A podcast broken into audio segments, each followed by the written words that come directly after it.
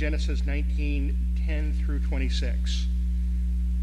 But the two angels reached out, pulled Lot into the house, and then bolted the door. Then they blinded all the men, young and old, who were at the door of the house, so they gave up trying to get inside. Meanwhile, the angels questioned Lot. Do you have any other relatives here in the city? They asked. Get them out of this place. Your son in laws, sons, daughters, or anyone else, for we are about to destroy this city completely. The outcry against this place is so great, it has reached the Lord, and he has sent us to destroy it. So Lot rushed out to tell his daughter's fiance, his daughter's fiance, "Quick, get out of the city. The Lord is about to destroy you." But the young man thought he was only joking. At the dawn of the next morning, the angels became insistent. "Hurry," they said to Lot. "Take your wife and your two daughters and your two daughters who are here. Get out right now, or you will be swept away in the destruction of the city." When Lot still hesitated, the angel seized his hand and, and the hands of his wife and two daughters, and they rushed and rushed them to safety outside the city, for the Lord was merciful. When they were when they were safely out of the city, one of the angels ordered, Run for your lives and don't look back or stop anywhere in the valley. Escape to the mountains, or you will be swept away. Oh no, my Lord, Lot begged.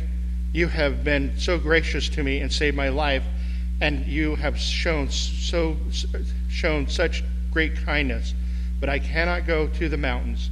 Disaster would catch up to me there, and I would soon die. See, there is a small village nearby. Please let me go there instead. Don't you see how small it is? Then my life will be saved. All right, the angel said, I will grant you your, your request. I will not destroy the little village, but hurry, escape to it, for I can do nothing until you arrive there. This explains why the village was known as Zoar, which means little place. Lot reached the village just as the sun was rising over the horizon. Then the Lord rained down fire and burning sulfur from the sky on Sodom and Gomorrah. He utterly destroyed them, along with the other cities and other and villages on the plain, wiping all the people out, or wiping out all the people and every bit of vegetation. But Lot's wife looked back as she was following behind him, and she turned into a pillar of salt. Amen. Over the past several weeks, we've been studying some of the lesser known characters of the Bible to see the lessons that their stories have for us. Because if God put them in Scripture, there's a purpose for Him putting them in there for us and hearing about them. Now, some of them provide us with examples and behaviors that we need to learn to put into practice.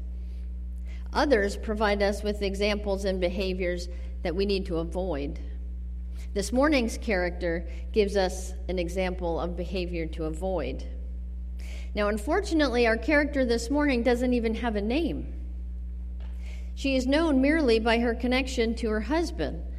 She is referred to only as Lot's wife. We'll refer to her as Mrs. Lot for the purposes this morning. Now, ordinarily, we would just brush past a character like this after all, we don't hear sermons usually about Moses' wife, about Noah's wife. But there's a reason that we're going to focus on Lot's wife this morning. In Luke's gospel, he records Jesus talking about the coming of the kingdom of God. Listen to what he says in Luke chapter 17. Remember Lot's wife. Whoever tries to keep their life will lose it. And whoever loses their life will preserve it. Jesus himself tells us to pay attention to the story of Lot's wife. So we would do well to heed her story. Now let's go through some of the background on who Lot is. Lot was a cousin of, or nephew of Abraham. When Abraham was called to leave Ur, Lot went with him. Uh, so Abraham went as the Lord had told him, Lot went with him. And so it's reasonable to believe that Mrs. Lot shared in the same faith as the family that she was traveling with. When the tent was pitched and the altar was built, she was there. When prayers were said, she too was on bended knee with Abraham and Lot. She was, in all likelihood, a woman of faith and a woman of prayer. So, what happened? Genesis 13 gives us some little insight. Now, Lot, who was moving about with Abram, also had flocks and herds and tents, but the land could not support them while they stayed together, for their possessions were so great that they were not able to stay together. And quarreling arose between Abram's herders and Lot's.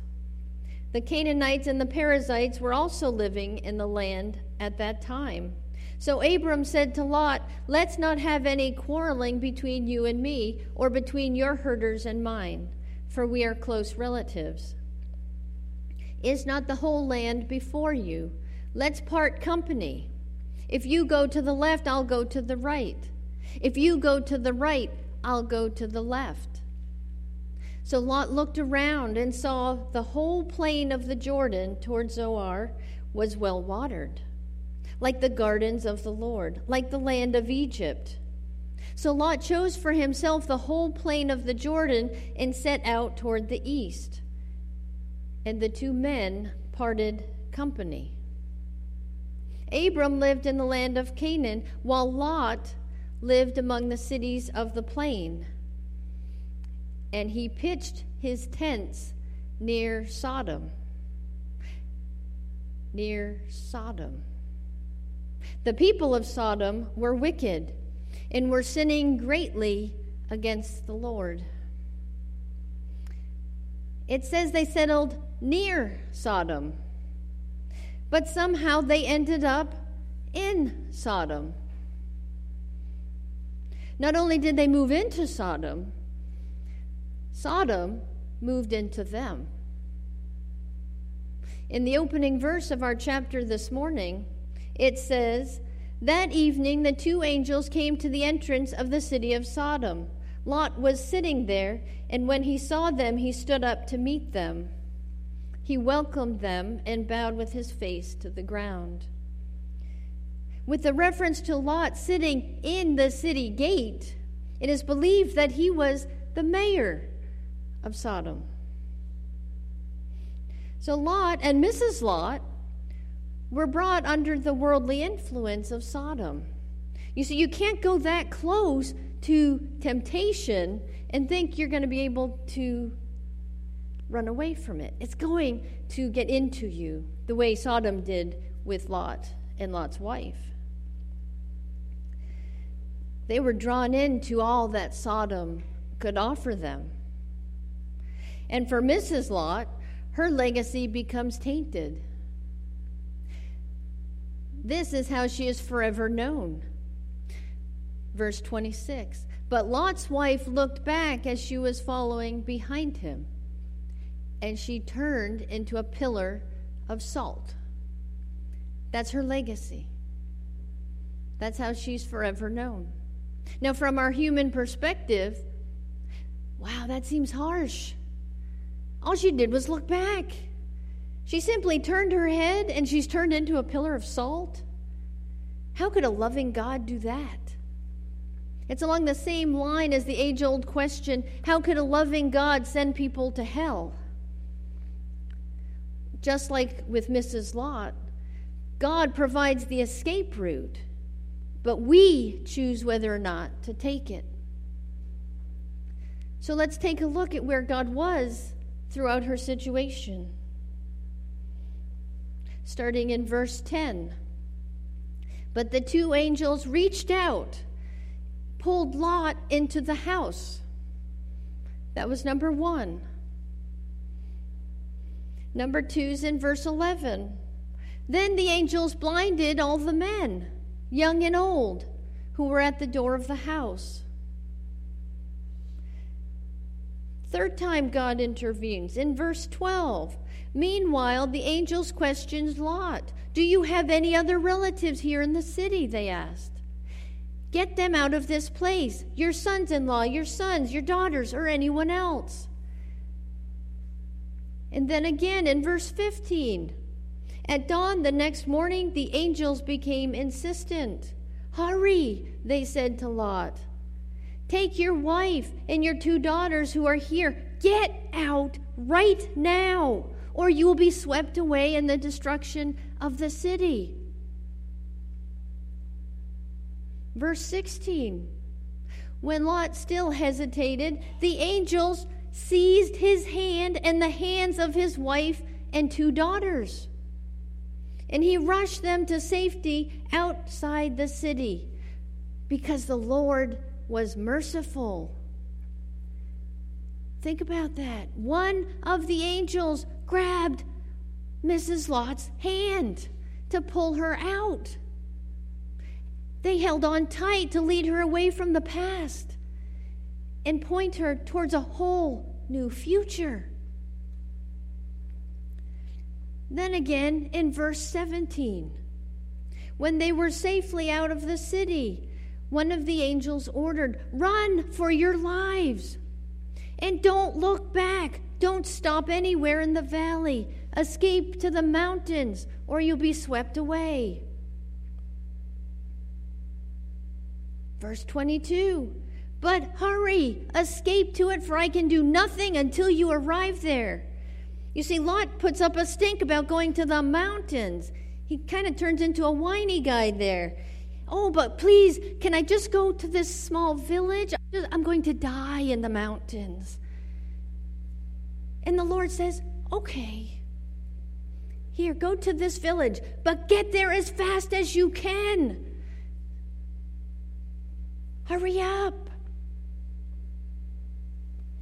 They arrive safely in the village. An ultimate destruction befalls Sodom. But in a moment, Mrs. Lot did the unthinkable. She did the impermissible, like Eve, who broke God's commandment to not eat. Mrs. Lot broke the one command that the Lord gave her don't look back. And she looked back. Instead of focusing on her future, she looked expectantly, but in the wrong direction. You see, this wasn't about her unbelief. She did leave, she believed the warnings. She believed what the angel said about the destruction. If she didn't, she wouldn't have left. But her problem was that she couldn't let go of her past. She couldn't let go of what was there and look ahead to what God had for her. You see, her action of looking back was a sign of a divided heart. Remember, seven times in those verses, God reached out God provided an escape route for her. Seven times in a matter of just a few days. Not so harsh when we look at it that way, is it? You see, instead of reflecting on the mercies of God that she witnessed, she looked back at her old life with longing. Her old life wasn't necessarily all good, it wasn't necessarily all bad. But it was all she knew. It was comfortable. And because she was comfortable, she got stuck. She became a pillar of salt, never to move again. She was no longer moving forward toward her future or backwards towards what was comfortable. She was stuck. God's mercy was giving her a whole new life, a whole new hope and future. In His mercy, He was providing an escape from her past, an escape from where she was, from her previous life. But because she couldn't let hold of her grip on the past, she remained stuck, not moving forward, not moving back. God provides every one of us with that escape route, a whole new hope and future.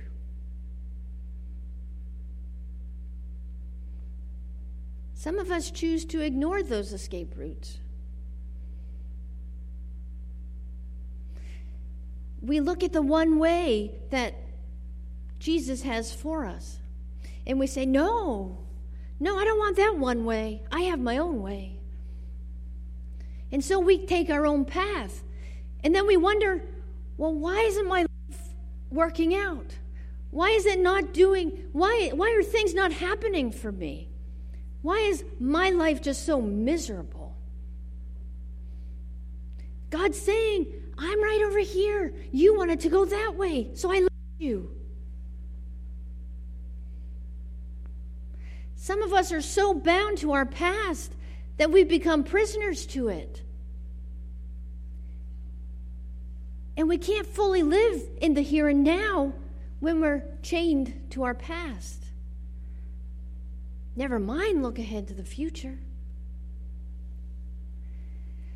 But if we're going to move forward with God, we must, must, must let go of our past.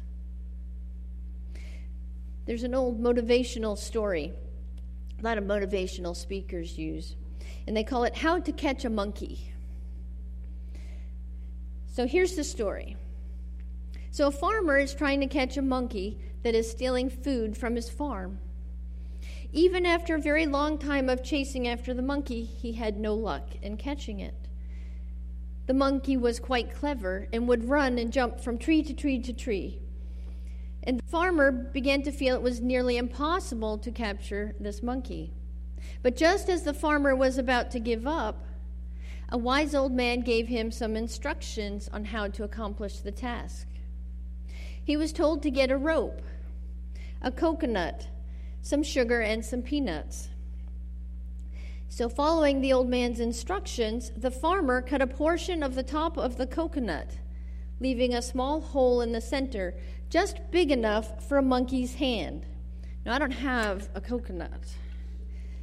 I don't think my hand would fit in a coconut. So, I've got a jar full of peanuts.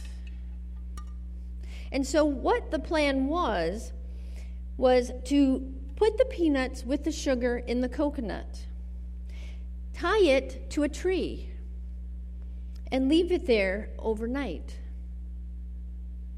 And so the farmer did just that, and he went back to his house and went to bed. The next morning, when the farmer woke up, he went in to check on his coconut. And just as the old wise man had advised him, the monkey was there still running around the tree in a circle with his hand stuck inside of the coconut. You see, the monkey had grabbed a hold of the peanuts. And when he was holding the peanuts, he couldn't get his hand out of the coconut. And because it was tied to the tree, he just kept spinning in circles, stuck there, because he refused to let go of what was in his grasp. You see, the farmer didn't actually catch the monkey, the monkey imprisoned himself. Because all the monkey had to do was release his hand, and he would be free. But he couldn't.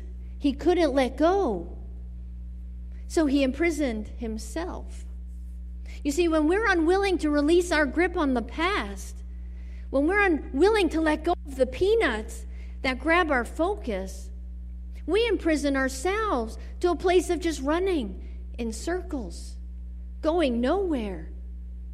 Stuck because God can't lead us into our future if we're stuck in comfortable places, in the places that we find familiar. God says, Release the peanuts.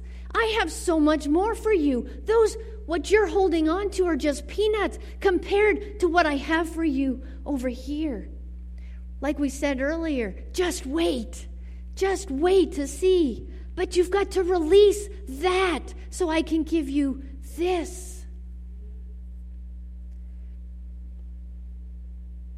Isaiah 40 31 says, Those who trust in the Lord will find new strength. They will soar high on wings like eagles.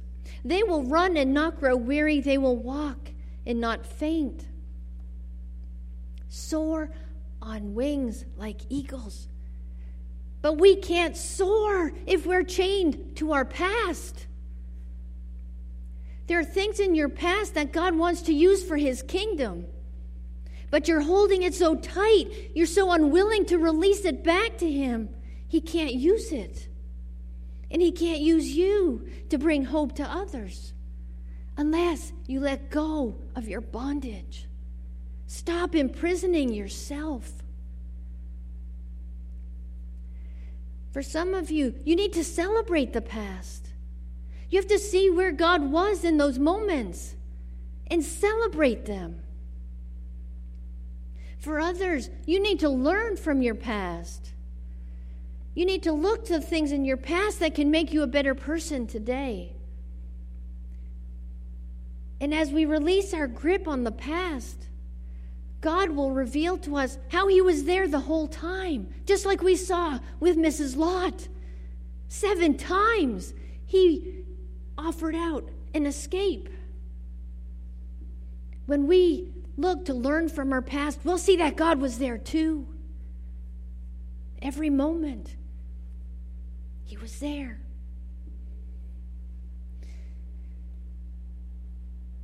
For others, you need to allow God in to heal the wounds, to heal the deep hurts of your past. You need to let God release you from the guilt, release you from the anger and disappointment of the things behind you.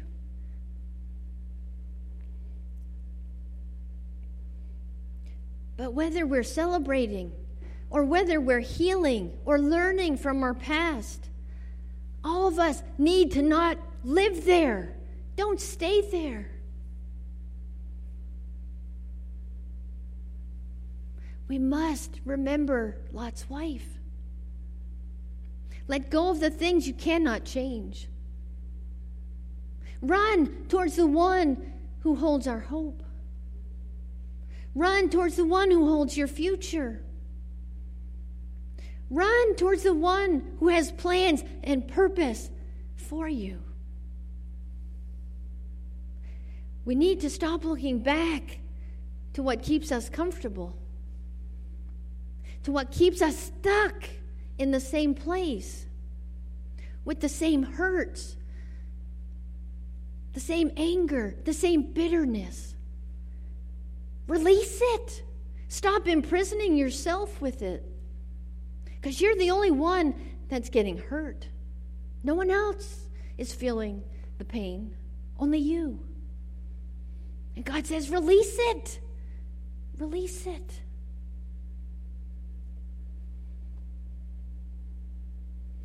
If you don't know Jesus as your Savior, then today's the day that you should. Remember Lot's wife. Let go of your past. Lay your sins and your past before the one who has the power to forgive you.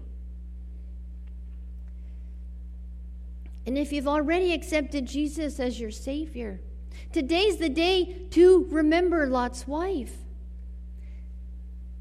Heal your divided heart. Surrender your life and make Him your Lord, too, not just your Savior. Maybe He's Lord of some parts of your life but not all. Release your grip on the past, the moments that hurt, the moments that make you cry, and even the moments that make you laugh. Give them back to Him in praise. Letting go can be scary. Change is frightening. It scares us because it's unfamiliar.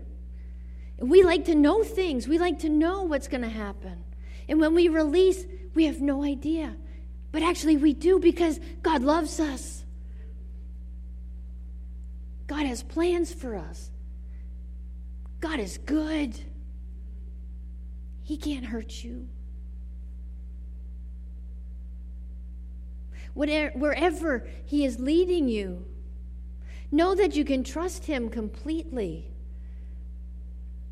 Jesus didn't sacrifice Himself on the cross to save us just from bondage to sin, just to keep us stuck. That's not what this is about. He came to bring us life abundant. And in order to receive life abundant, we must first empty ourselves of what's holding us stuck. The writer of Hebrews says it best in the opening of chapter 12. Therefore, since we are surrounded by such a huge crowd of witnesses to the life of faith, let us strip off every weight that slows us down, especially the sin that so easily trips us up and let us run with endurance the race God has set before us. We do this by keeping our eyes on Jesus, the champion, the initiator of our faith. Jesus sacrificed his life for us. But we need to empty ourselves so he can fill us with his spirit. Only then can we run with perseverance into the future that God has for us. We must remember Lot's wife. Stop looking back. Let go of what's keeping you stuck. Let go of what's keeping God from using you in His kingdom and moving forward to better things.